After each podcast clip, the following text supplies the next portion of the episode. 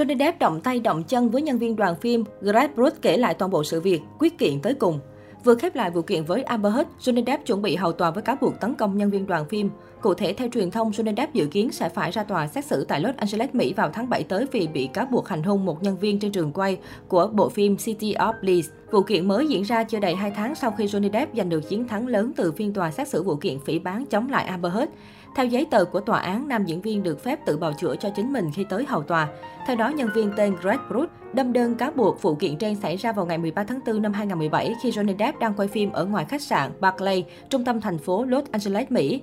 Theo lời của Broad ghi trong đơn kiện, bên phía sản xuất đã được phép quay phim bên ngoài khách sạn lúc 19 giờ và đến 22 giờ bên trong khách sạn. Broad nói rằng anh đã được yêu cầu đi xin phép kéo dài thời hạn quay phim vì Johnny Depp muốn cảnh quay của anh được quay kéo dài hơn để có được thước phim ưng ý. Sau khi xin được tới 23 giờ cùng ngày, họ bị đại diện thành phố yêu cầu phải lập tức thu dọn đồ và rời đi. Broad nói rằng khi đó anh đã đến nói với đạo diễn Brad Pullman là việc quay phim sẽ phải dừng lại, nhưng Fullman chỉ trả lời rằng tại sao anh không đi nói điều đó cho Johnny Depp. Brooks tiếp tục khai báo rằng anh đã đến nhờ một cảnh sát đang ở hiện trường giúp anh nói thông tin này với Johnny Depp. Tuy nhiên, ngay sau đó, Depp đã đến gần anh, túm lấy áo và hét lớn, anh là thằng quái nào, anh không có quyền nói chuyện ở đây. Brooks đã cố gắng giải thích rằng với tư cách là người chọn bối cảnh, anh phải đảm bảo việc quay phim phải tiến hành đúng với sự cấp phép của thành phố. Nhưng nam diễn viên 55 tuổi đã quát nạt, tôi không quan tâm anh là ai và anh không thể nói tôi phải làm gì.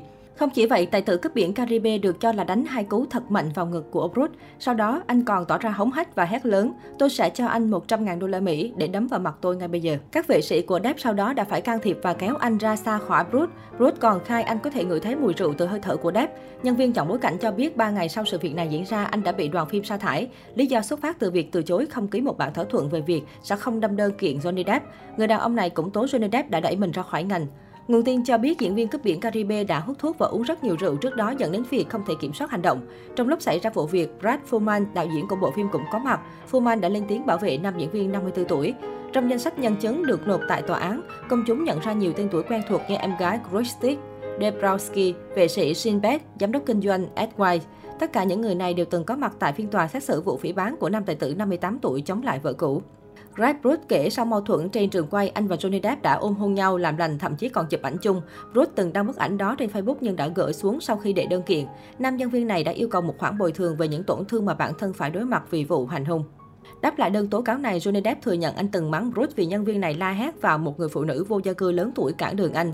Ruth quát người phụ nữ bằng câu từ tức giận và cay đắng. Bạn biết đấy, lời nói của anh ta rất cay độc. Tôi không dung thứ cho hành động đó, Depp nói về Ruth. Tuy nhiên, nam tài tử vẫn phủ nhận việc từng hành hung nhân viên phim trường. Theo Fox News, luật sư Camille Vasquez, người nổi tiếng trên mạng xã hội sau khi giúp Johnny Depp giành chiến thắng trong vụ kiện với vợ cũ, có thể sẽ quay trở lại và bào chữa cho nam diễn viên một lần nữa trong phiên tòa dân sự này.